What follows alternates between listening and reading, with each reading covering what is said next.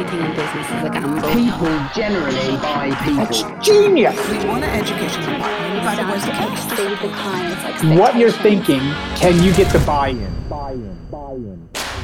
You're listening to Forrest FM, the Salon Business Show with hosts Zilly Below Springer and Killian Vinya. For your industry, by your industry.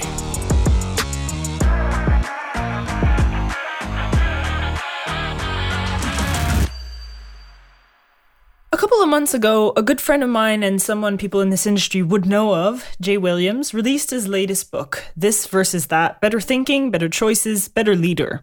In his book, he explains how we tend to rely on our common sense to help us navigate life and business, and how there's a difference between common sense, knowing, and common practice, doing. Common practice, and I quote, is how results are achieved in an organization based on the thinking, behavior, and performance of its people. That means that as a leader, when it comes down to the pressure points of management, you have choices, multiple ones. You use the Socratic versus the Confucius method with staff, to lead versus to manage, to have conversations or confrontations, to have staff be committed or compliant, so on and so forth. Asking the right questions is your role as a leader, as is understanding the main drivers in business and creating a roadmap to define what success looks like for you and your team. Today's episode is in part brought to you in collaboration with Euphora. Euphora education extends far beyond basic product knowledge, tips, and techniques, featuring a robust curriculum focusing on professional advancement that is most important to the whole of you. The diversity and number of Euphora training programs ensures a constant access to a well-rounded curriculum of high-caliber education. I think when we all start off, we think we have to do every single thing ourselves. And then, of course, as people, we're going to get completely burnt out. And, you know, trying to tackle things, especially that aren't in our wheelhouse. I mean, some things I'm just not strong at. Everyone can only handle really three things. You're going to spend 90% of your time focusing on three things. So we call it the rule of three. In the beginning, there were certain things that I thought, well, this isn't my area, and I need to have someone do that. But I think, you know, one of the challenges that you come up against is finding the right people to do it. The minute that quality dips just a little bit, that is the time to say, wait a minute, I need to bring someone up. I think you have to encourage people and uplift people and let them know that you have confidence in them, and then just kind of give them an outline and let them run with it. I think that's healthy delegation. Jill Higginbotham is the owner and founder of J. Michael Spann Salon in Louisville, Kentucky, is a Euphora international business educator and a true change agent by nature. After experiencing success behind a chair for over 18 years and leading a salon for over 10, Jill's passion is now focused on elevating the industry by educating stylists and salon owners. Through her partnership with Euphora, Jill desires to utilise her passion for leadership, education, and industry experience to help stylists and salon owners realise the importance of their profession, their creativity, and their business. So without further ado, welcome to the Forrest FM podcast, Jill. It's a pleasure to have you. Thank you so much. It's a pleasure to be here. No problem. So Jill, this episode, we're going to be kind of talking about like business drivers and things like that. But I feel like if I was to ask you to list out a couple of drivers, we'd be here all day, right? Like you own a salon, you've got like a list and a half of things that you'd want to talk about. But just to kind of give us an expectation of what we're going to cover on this show, what are some like key business drivers that you think people should at least be aware of? Like, let's say if we were to say pick like five or six, maybe a handful. Six is a big hand. Six is a big hand. But I really do think it does come down to six key business drivers that we can all take a look at. And so number one is management. So it's managing yourself, it's managing others. That second driver is going to be money management. We all know financials. That's day-to-day financials, your P&Ls, like just basic money management. Mm-hmm. Marketing and sales. So your sales, your social media, your PR, people and productivity training and development and quality of staff. So that's developing your people. So that would be like education. That would be like all of your systems for your staff, maybe your level systems, product and service operations. So that's going to be your quality and your quantity. Definitely whoever kind of does the ordering would fall under this umbrella. And then process and systems. So this is like your daily operations, your daily systems that run your business. So I see those as your six key drivers. And I think it's once you break them down, it makes your business easier. Mm. Yeah, I'm just thinking like when you were going into each one, you're going, oh yeah, there is actually quite a bit in each category. But by identifying those 6 categories, it almost kind of gives you, like, makes you feel like you've got a better handle of it, as opposed to just naming, like you said, where training up people how to use the system, doing your social media. That makes it sound like a much, much bigger task. Yeah. Like, I don't know if you remember the first few years of, you know, running your salon. Would you have, you know, felt like you had to take all of those on as your responsibility? Oh my gosh, I absolutely did. And I think we all do. We all do, because we have an idea of what we're getting into. But mm-hmm. Especially even, I mean, my gosh, just 10 years ago, I feel like I had less access to information than I do now. I mean, we didn't have amazing podcasts and things like that. So, I think when we all start off, though, we think we have to do every single thing ourselves. And then, of course, as people, we're going to get completely burnt out.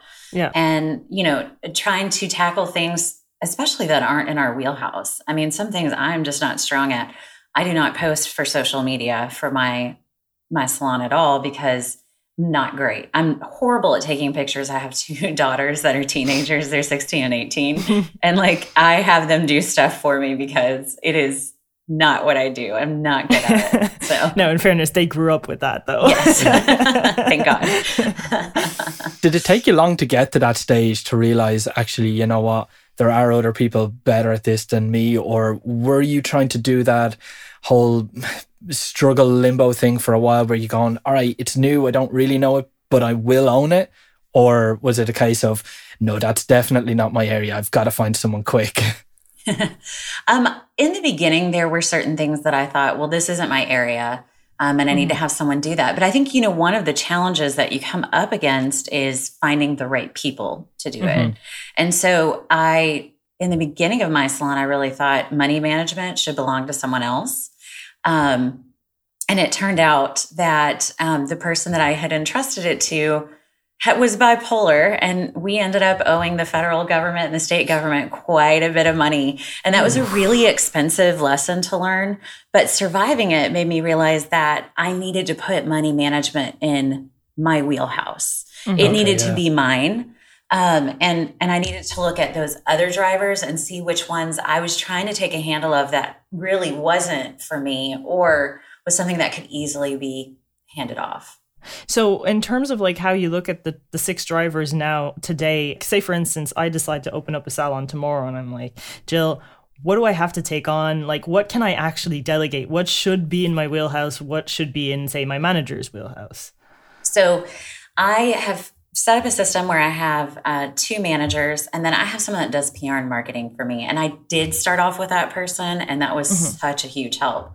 But first of all, I needed to realize that I'm an owner behind the chair. Now, I'm only behind the chair 2 to 3 days a week. It's not because my business is financially dependent on it. I love doing hair. I'm not ready to stop doing hair yet. That's why I did this, right? Yeah. So I needed to recognize that I can only handle 3. Everyone can only handle really 3 things. You're going to spend 90% of your time focusing on 3 things. So we call it the rule of 3. And one of my 3 is my book of business. It has to be a part of, you know, a focus, because if I want to continue to be successful, if I want to continue to show my team what success looks like, I still have to have some focus on that book of business. So that was one of my 3.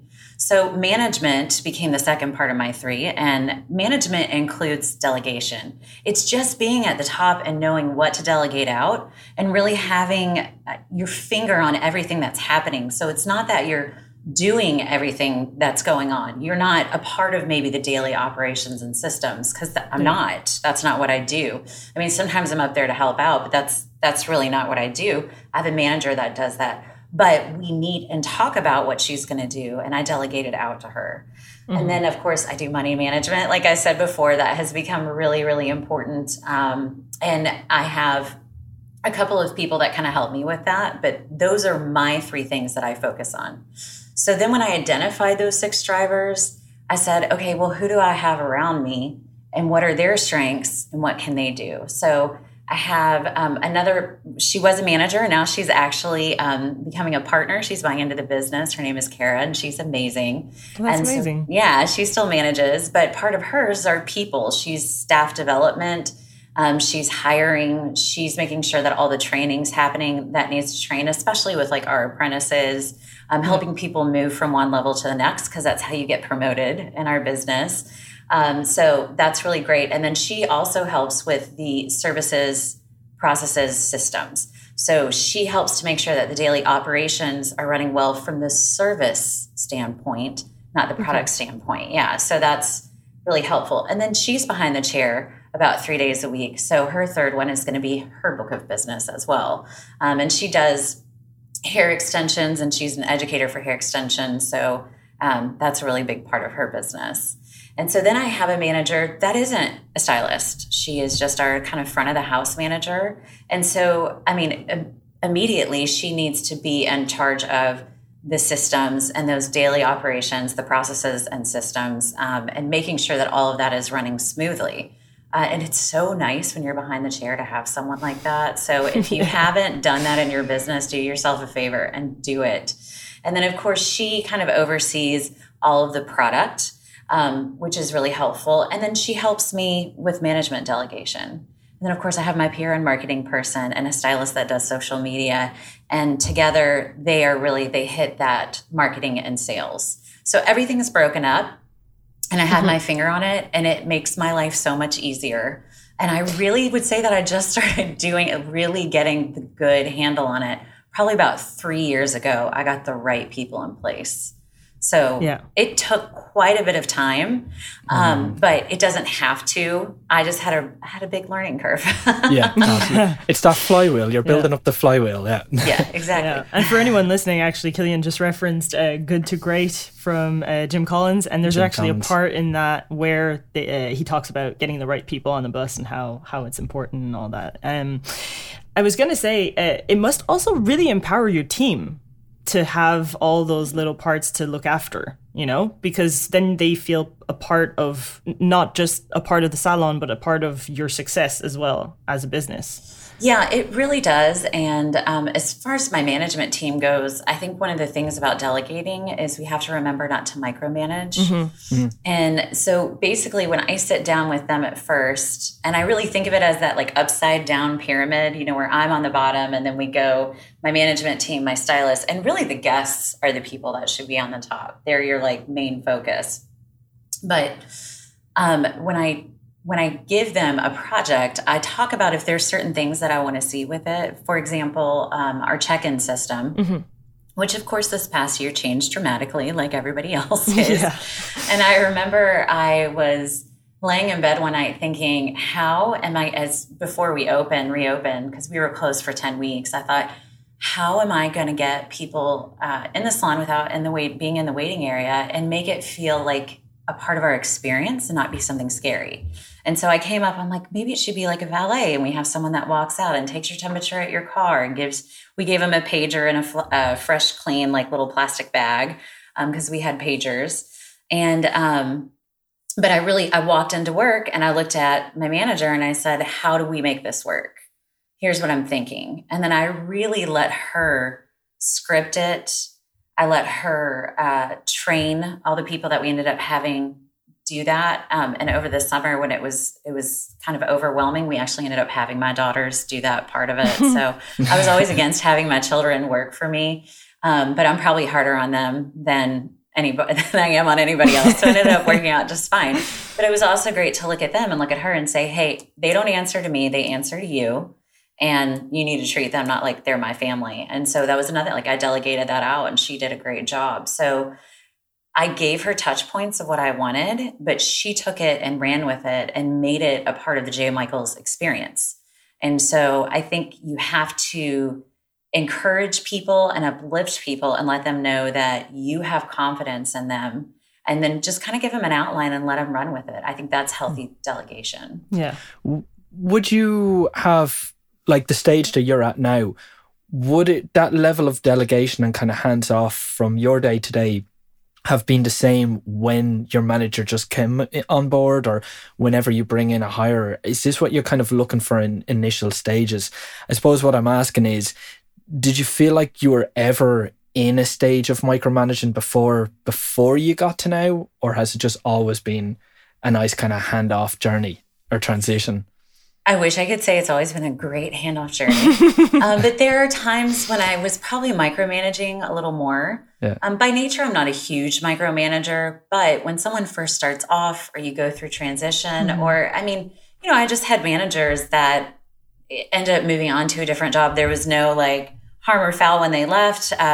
One of my most recent ones that left probably about 3 years ago, just moved to New York, you know, moved yeah. to a different city and stuff. And so you have them train, hopefully, the person that replaces them, but you will find in those moments, if that's happening in your salon where you're having a change in management, that you are going to have to focus a little bit more on some of the six drivers that you weren't focusing on.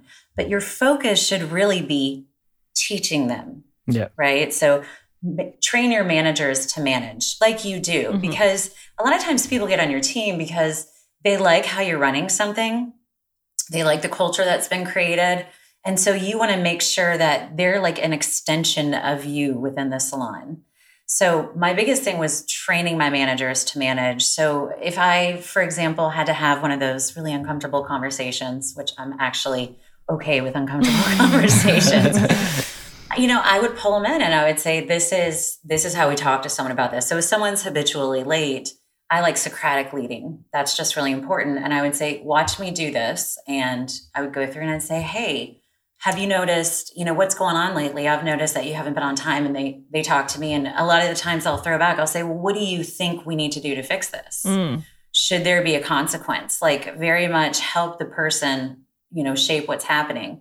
And as my manager sees that, they start to be able to lead Socratically too, to ask questions and to lead people. And I make sure they know that that's one of the things I want them to do, because I want all of the individuals that work for me to feel empowered. Yeah. Right. And to feel like they're in control somewhat. So it's learning how to delegate and teach people how to really, yeah, be an extension of you and how they deal with your staff.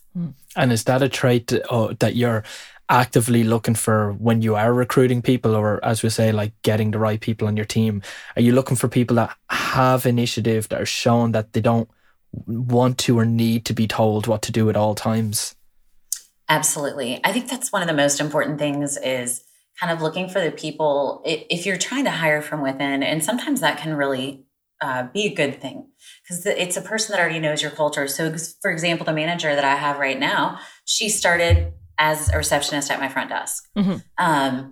And so she kind of knew everything that we were doing, and it became obvious that she would come back and go, hey, I think that I need to redo, you know, the script that we're using for answering the, I need to write this down. I think we need to have little signs here and there. And all of a sudden I noticed her taking control of certain things, recognizing where there might be potential fires and putting them out before they even started. And so it became obvious that she had some leadership qualities. And as I spoke to her, it's been a great experience having her as a manager. And so the other thing I would say is, if you're looking for someone from within, especially when you're doing it for your team. So for example, the role that I have Kara fill, where she's the one doing staff development and she's really working with the team one-on-one. If you're unsure of who that person might be, this is a great exercise. We did a little getting to know you at our salon once, and it was just like, had silly questions on it. Like, you know, do you believe in aliens? And which golden girl do you identify with the most? And just stuff like that. But one of the questions on it was, if you were, you know, put in jail, who would you call to bail you out? Oh. It's pretty funny. How many said you? Almost all of them. And then it said, with a really good lecture afterwards, because yes, I would come get them. And then I would be like, what on earth were you thinking? Still better than calling your parents. Exactly. Right. But it's because they knew I would show up. And so if you were to take that exercise, though, and you were to eliminate yourself or any of your other, if you have another manager and say, okay, not an owner or a manager, who would you call? you would probably find that most of the people on your staff are going to pick the same person, because it would be the person that they trust and depend on and that they see is doing what needs to be done without being asked. Mm-hmm. So, you know, if you have kind of a bigger salon like I do, and you're unsure, you think in your mind, let your team help you pick that person. Because then also once you pick them, you know that they're going to have confidence in that person. It's going to be a good fit for your team as well. Yeah. That's a really good technique. Yeah. And then it just comes down to building them up to the role, I suppose, if they're not there mentally ready to take on, say, a manager role or something like that. Absolutely. Yeah. That's something that you need to sit down and talk to them. Lots of times, though, you find with those people that they actually are, because they're already leading and they just kind of need to be shown that they are leading and that they are leaders. And really, once you do that, though, especially, like I said, if you have a stylist behind the chair, lay out what they do. Give them the amount of time they need to do it, and still let them focus on their book of business as well. Let them know that that's still a priority to them and to you. Time management becomes so important for someone in that position. Yeah. So I just wanted to bring it back to the drivers for a little bit, because you mentioned, you know, depending on the driver, some will take more of your focus, some less. How do you weigh them out essentially? What is more important, and how do you decide that it is more important? Does it not change depending on the type of salon you run, or the type of team that you have, even the type of person you are? Absolutely. And so I think when you're looking at it, you need to really lay out the 6 drivers, right? Mm-hmm. Put down in your business what each one looks like. Is, you know, if it's managing and you have like a small salon, management might just have, you know, I'm managing these 4 people or whatever. You might have a large salon and, you know, that might have more elements to it. Lay out money management. Really, what are you doing with your finances every day? Is it sufficient? Should you be doing more? Mm-hmm. Should you be doing that at all? I mean, there are times when as stylists, when I educate in business, a lot of people are like, I'm not a numbers person. And I always look at a stylist and I go, okay, if you have someone that's a level 5 and they want to be a level 8, you know, what volume developer and how would you mix this? And what's 1 and 1.5 ratio? And I like to let them know that they actually do algebra on a daily basis. And they really are numbers people. We just see numbers and colors, you know, and I think once we kind of look at that, it helps. But if numbers aren't in your wheelhouse, lay down, you know, what needs to be done. And you might have a bookkeeper or someone who's already kind of taken that over for you, which is great. And so I would do that with all of them: marketing and sales, your people, your product and services, and your processes and your systems. And so lay out what's in each one of those, and then look at it and go, okay, what can I do? Mm-hmm. Right. And what is good for me? And then, you know, what you're going to hand off. And you might find that some of these are small, and a smaller business, they're not these huge tasks that some people have in different businesses. And so you might be able to take on 4, because for you, inventory and ordering is going to be something that's done on a biweekly basis. And you have, you know, your DSC or a rep coming in and helping you do that. So that may be kind of almost, I don't want to say a non-existent, you want to keep a watch on it, but that might be a much smaller task for you to do. Mm-hmm. So really, if you line them up and you break them down, you'll find out which ones that you can do and which ones are important. And if you don't have someone with you to help you just yet, just pick 3 that you're going to focus on. Yeah. I'm not saying let the other fall to the wayside, but say, I can focus on these 3. I promise your business will still grow and prosper if you have a strong focus on just 3 of the drivers. Yeah. And then get on to hiring. Yeah, right. Which is actually what I want to get onto. Like, how did you know when your salon was at the stage that, you know what, I actually need a manager here? Was it a revenue thing? Was it you had so many bookings you needed someone else? Or was it like down to the fact that, like you said, you like doing 2 days behind a chair, so you know yourself you can't commit those 2 days? Like, what stage was your salon at? Or was it actually a capacity problem? Was it you had too many staff to manage yourself? It's kind of both. I did initially open my salon with the idea that we'll always have a manager, mm-hmm. because I knew I wanted to be behind the chair and I knew I needed to have that support to do so. But that role developed. And it became a bigger role. So at that time, the manager was just kind of at the front desk, you know, always working at the front desk and making sure things were going smoothly while I did hair. And then as, like you said, we grew, our capacity got bigger and bigger. I always joke now I'm working on a system, but I'm like an accidental 7-figure salon. It was like one day we were making over $1 million. I know. One day we were over $1 million and I was like, oh my gosh, how did this happen? And that is not actually a good space to be in. But as it grew and I saw those numbers getting bigger, I remember thinking, I can't handle this. And the way that I have my management system is not going well, because what you'll notice is quality goes down. That's the first sign that you need help, is when you realize your quality is going down. And quality going down can look like having to hand off a guest maybe to an apprentice that's not quite ready. Quality can look like, you know, mistakes in bookings. Quality can be no one noticing that someone had waited for a really long time. There's just so many things, or like towels not getting done, you know, just the little things. If your quality starts to dip, it probably means you're too busy, right? And you don't have enough hands to handle the load that you have. So it might be at that point where you pull your manager from your front desk, if that's where you have them sometimes, and you beef up the front desk, right? Yeah. So that there are enough people to notice someone's been waiting for a long time. Just little things like that. There's enough hands to cover when towels need to get done, or when stylists just need certain types of support. So I really think you'll notice the minute that quality dips just a little bit, that is the time to say, wait a minute, I need to bring someone up. But I really think start splitting it into the amount of people versus the amount of revenue. So if you're a small salon and you're just increasing your prices, and you go up to $500,000, right? But there's only 5 of you. You're all just turning out $100,000 a year, which is great. You may not need a full-time manager, right? Or you might need someone kind of part-time and just front desk doing that. But if you're getting to 500,000, but you have, let's say, 10 people, you're going to have more guests flowing in the door. And that means that you're going to need to have a manager. That also means that you're going to need to make a price increase because you're highly in demand. And that means everybody deserves a promotion so that you can cover having a manager at your salon. Yeah, that makes a lot of sense. Yep, absolutely. In terms of like the hiring process and then blending that in with the existing culture, I guess I have like 2 questions. Maybe they're twofold. How do you define that culture, and how do you develop staff into that culture?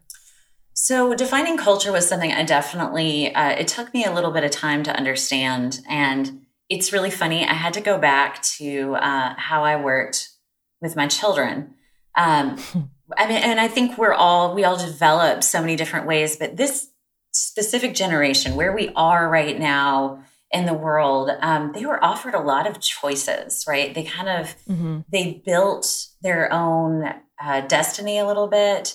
They were very involved from children on and deciding how and what they did things, because that was kind of the culture that they had. So your culture needs to be reflective of that culture. Once I figured that out and I stopped fighting and trying to make everyone do exactly what I wanted within the culture, it became, oh my gosh, so much easier. That would probably be where I micromanage the worst. Like, no, everybody's just going to do, you know, everyone's just going to constantly full towels and it's going to be great. And that's just not where everybody wanted to be. And I know those are small things. So one of the things that we did with culture is, you know, your stylists want flexibility, autonomy, and of course, money. And all of these things need to be represented in your culture. And I want to just flip off onto money. Please don't apologize for wanting to make money. We all work to make money, and that's okay. We're just so blessed to do something that we love and be creative to do it. But don't apologize for it. Don't feel bad for it. That's why we do what we do, and it's totally okay. But within the culture, money, of course, is a driver for us, and then flexibility and autonomy. So I wanted them to build the culture themselves is what it came down to. So I kind of laid an outline of this is what our culture should look like. You know, kind of like we want to have teamwork, strong teamwork, you know, defining it in different words. I like honesty. Do you guys like honesty? Stuff like that. And then I would go in and basically something I did with my kids when I was younger, I was building our culture, I would say, okay, tonight for dinner, we can have frozen pizza, roast beef, or grilled chicken, right? I had all three ready to go. I was totally fine with those options. They could pick the sides, but it made them feel good to be able to choose what they were going to have. Instead of me trying to make multiple meals for, you know, to please everyone, they had to come together and decide what worked. That is the same thing I try to do with the culture. Give them options, let them vote on it, let them fill in the blanks. So we started doing daily meetings. We called them, well, I didn't have a name for them. I just said, I want to do daily meetings in the morning. This is what I know. We got to get on the same page, talk about our numbers. And so with those daily meetings, I said, okay, well, what do you all want to call them? That was the first thing. I could, you know, I am not, some people have like huddles and powwows and all that kind of stuff. That's not me. I'm not like the cheeky name person, but I know it really gets some people going. And so I always feel bad that I don't do that if they want that, but my staff reflects me. And so they ended up on daily success meetings, and they're called DSMs. Yeah. So we have DSMs, and they came up with the name, and then they actually came up with how we do the DSMs. And those are a huge part of our culture. I just said, I want to talk about numbers and set goals for the day. And they do the rest. They have like a spark question in it. They give shout outs to each other, you know, and they talk about if we have any sales, and all of that was not anything I came up with.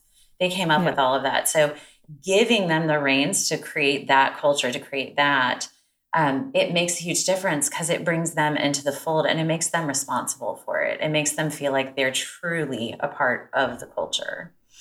Yeah. Yeah. Which is set the foundations for your delegation. Exactly. Brilliant. Exactly. And then I'm not stressed going, oh my gosh, how are we following this? How are we going to lay this out? And I don't lead them. Half the time I'm not even in them, because when we first started them, I was in them, but they were treating them like real meetings. And I just don't think they were getting out of it what they needed. And I remember looking at it and going, oh my gosh, I need to remove myself because I need them to get pumped up and excited. Now I'm at the point where I can be back in them.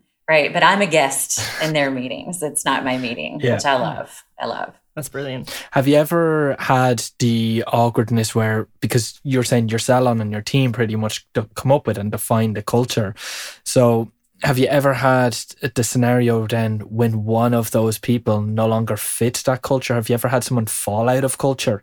Absolutely. And I think in our industry, it can happen quite a bit. And then, of course, I think for this past year, for a lot of people, it happened. I mean, with everything that's been going on, I think every owner can say our culture had to shift and it had to change. Yeah. And some people were in shock of what happened. I mean, I was too. I remember thinking I'm like, how is someone closing my salon? What are we supposed to do? What is going on? You know, like we were like, are we in this alternate universe? And so it just becomes, you know, very challenging when you look around and you see someone no longer belongs there. But the truth is that happens. I love the bus. You know, you talk about the bus and it's like, this is our bus and this is where we're heading. And if you don't want to head in this direction at any time, you can go ahead and get off the bus. And so recently with the pandemic, that did happen. And I think one of our team members just didn't want to fit in the culture. They didn't want DSMs. They didn't want kind of someone always, you know, around them. She had really gotten to the point where she just wanted to be independent. Mm-hmm. And the truth is, if I had tried to pull her and keep her in because of whatever kind of revenue she brought in or whatever, it would have been toxic to the team. Mm-hmm. And I have made that mistake before. Seeing it happen, hoping that it works itself out. But the truth is, the minute you see someone shifting off of your culture, where they don't want to be a part of the team, where they don't want to show up to certain things, where they have a bad attitude, where they're gossiping, whatever it might be, you need to talk to them immediately. And you should always be ready to end that relationship. And it's okay to look at each other and say, hey, we've gotten to the point where it's time for you to get off the bus. You are headed somewhere else, and I wish you all the success, but not on our bus. Yeah, makes sense. Yeah. And I guess you do kind of get to understand what's going on with those staff members through, you know, just regular one-to-ones or even just like watching them in their environment in the day-to-day at the salon. How do you go about the one-to-ones then on your team specifically? So I kind of do two forms of them, and they don't even realize what one of them is. It's a casual one-on-one. And so I make sure that every week I have a conversation with everyone that works for me. And I mean, everyone, up to the receptionist, all of my staff, even like some of my contractors that just come in and do work, like my 1099ers.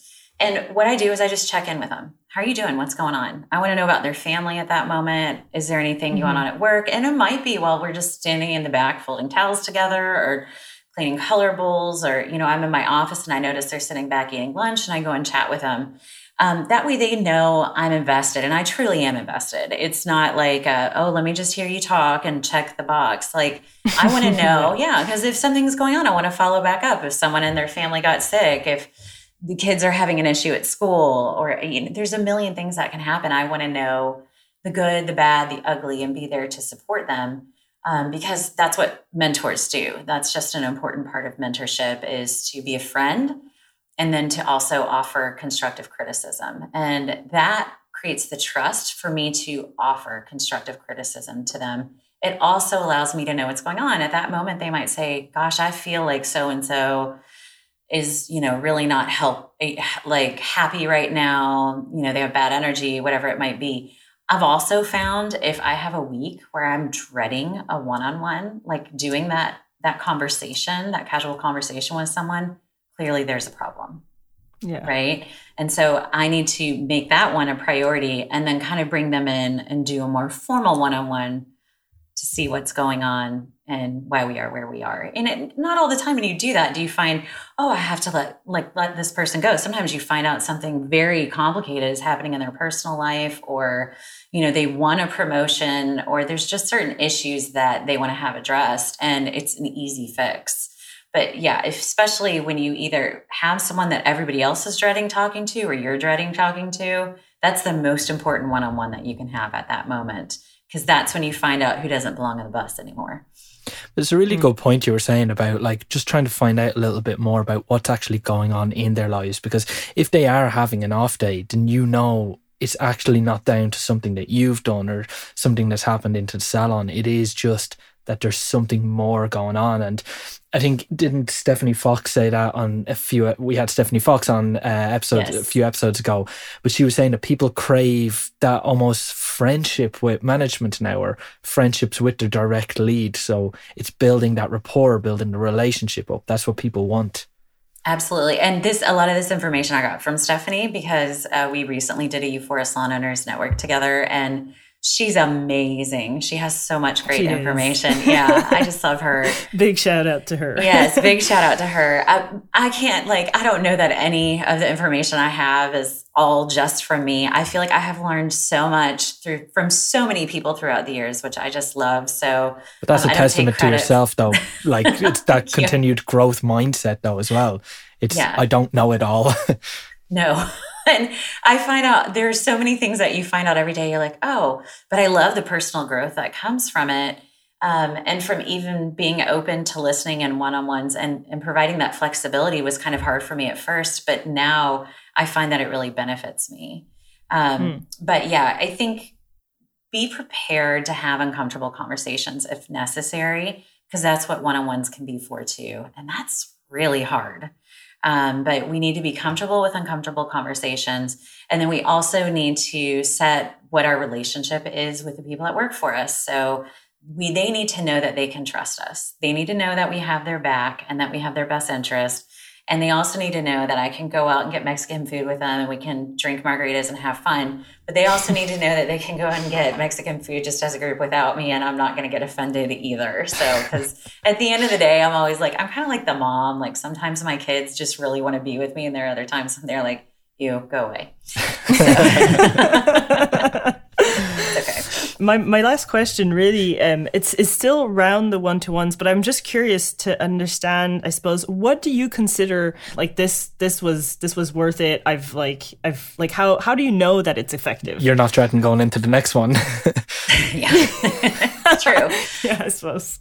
No, it's totally true. I think if you have a really good groundwork laid for your one-on-ones, it's really helpful. So I try to have kind of like 5 points that I touch on when I do a formal one-on-one. So when I do the formal one-on-one, the first thing we talk about is I come in prepared with their numbers. I know what their previous goals were as far as their numbers went.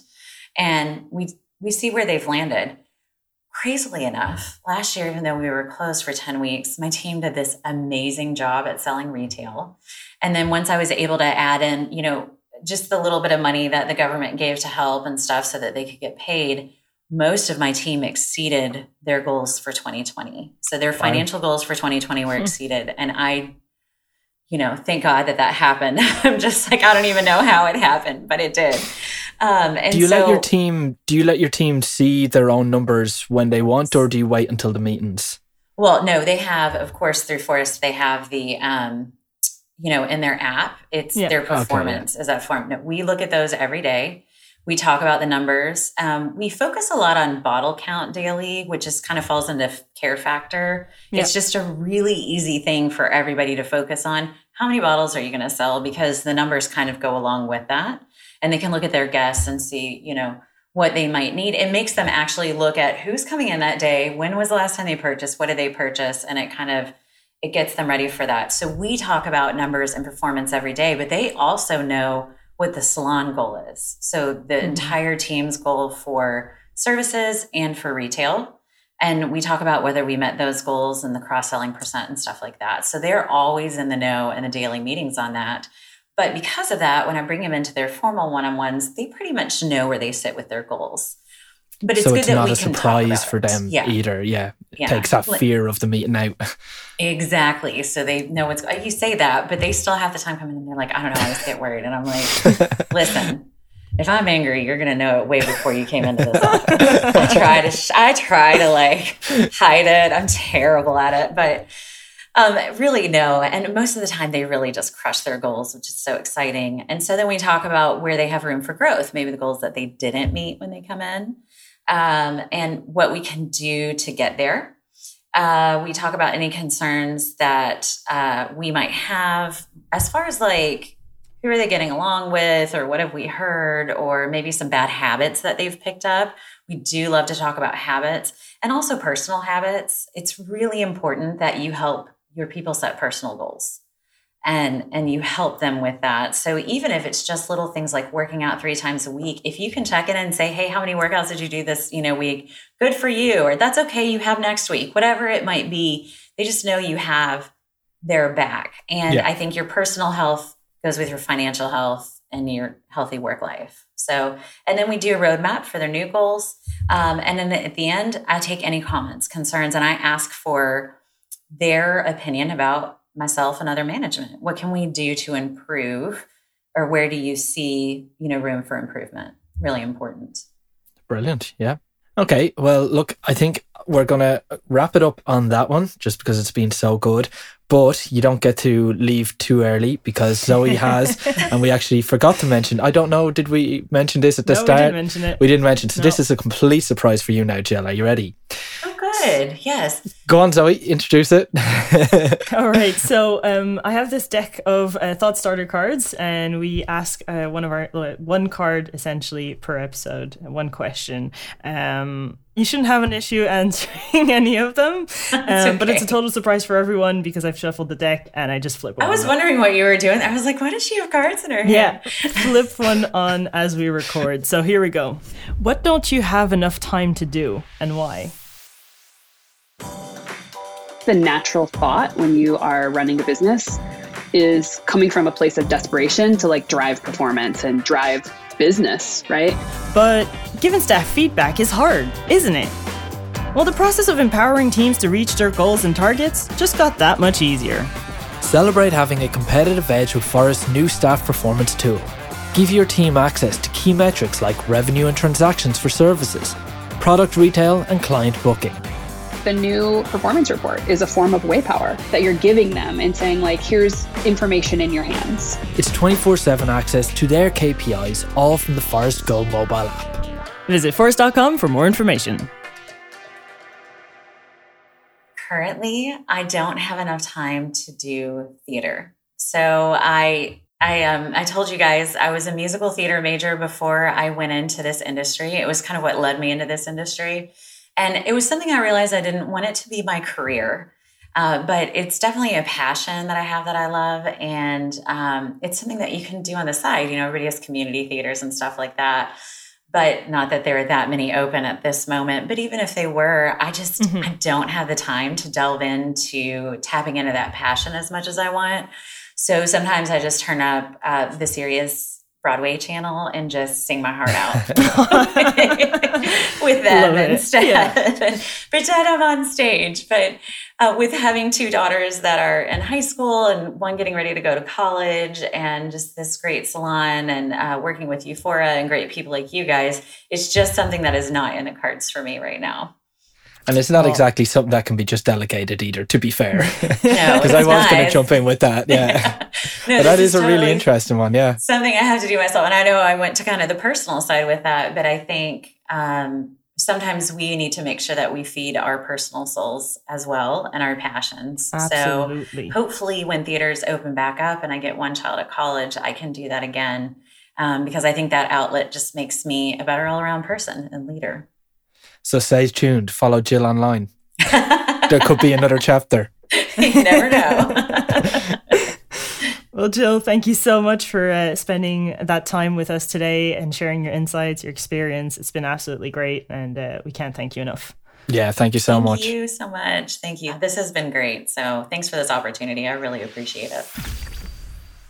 So how do things work in your salon? Who manages the 6 drivers in your business? What do you take on that could be delegated? Is your team collaborating? Are they committed? What your people collaborate on is what they will buy in on. So focus on people, get commitment from your team, empower your team, build trust, develop leaders, and ask where you can help your staff on their journey. And if you're looking to deepen some of your one-to-ones with specific questions or detailed questions, you know, you could use some things like, what could I do more, less, or differently to support you? When would you like me to share feedback? What are your takeaways? What will you start, stop, and continue doing based on what you learned? What could I do differently next time to get a better response from you? And again, Euphora is committed to guiding stylists and salon owners towards success as artists and as business people. So you can head over to euphora.net/pages/education and find out more about their advanced training academy. So the Euphora Academy, Euphora Salon Networks, and all of their virtual learning. So online class offerings from technical to business. One last thing before we sign off, don't forget to head over to forrest.com/FM for today's transcript. And you can also subscribe to the show's email newsletter to get all the updates and guest downloadable content delivered straight to your inbox weekly on Wednesdays. As always, if you want to share your thoughts on Forrest FM or this episode specifically, you can send us an email at forrestfm@forrest.com, DM us on Instagram at Forrest Salon Software, or leave us a review on Apple Podcast. We'd love to hear from you. Otherwise, stay safe and we'll catch you next Monday. All the best.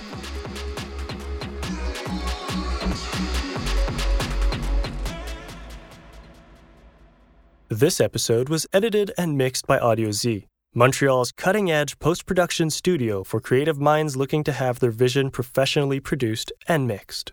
Great music makes great moments. Forrest FM, the Salon Owners Podcast, is brought to you by Forrest Salon Software. Get your clients back in more often, spending more, and generating referrals. Let's grow.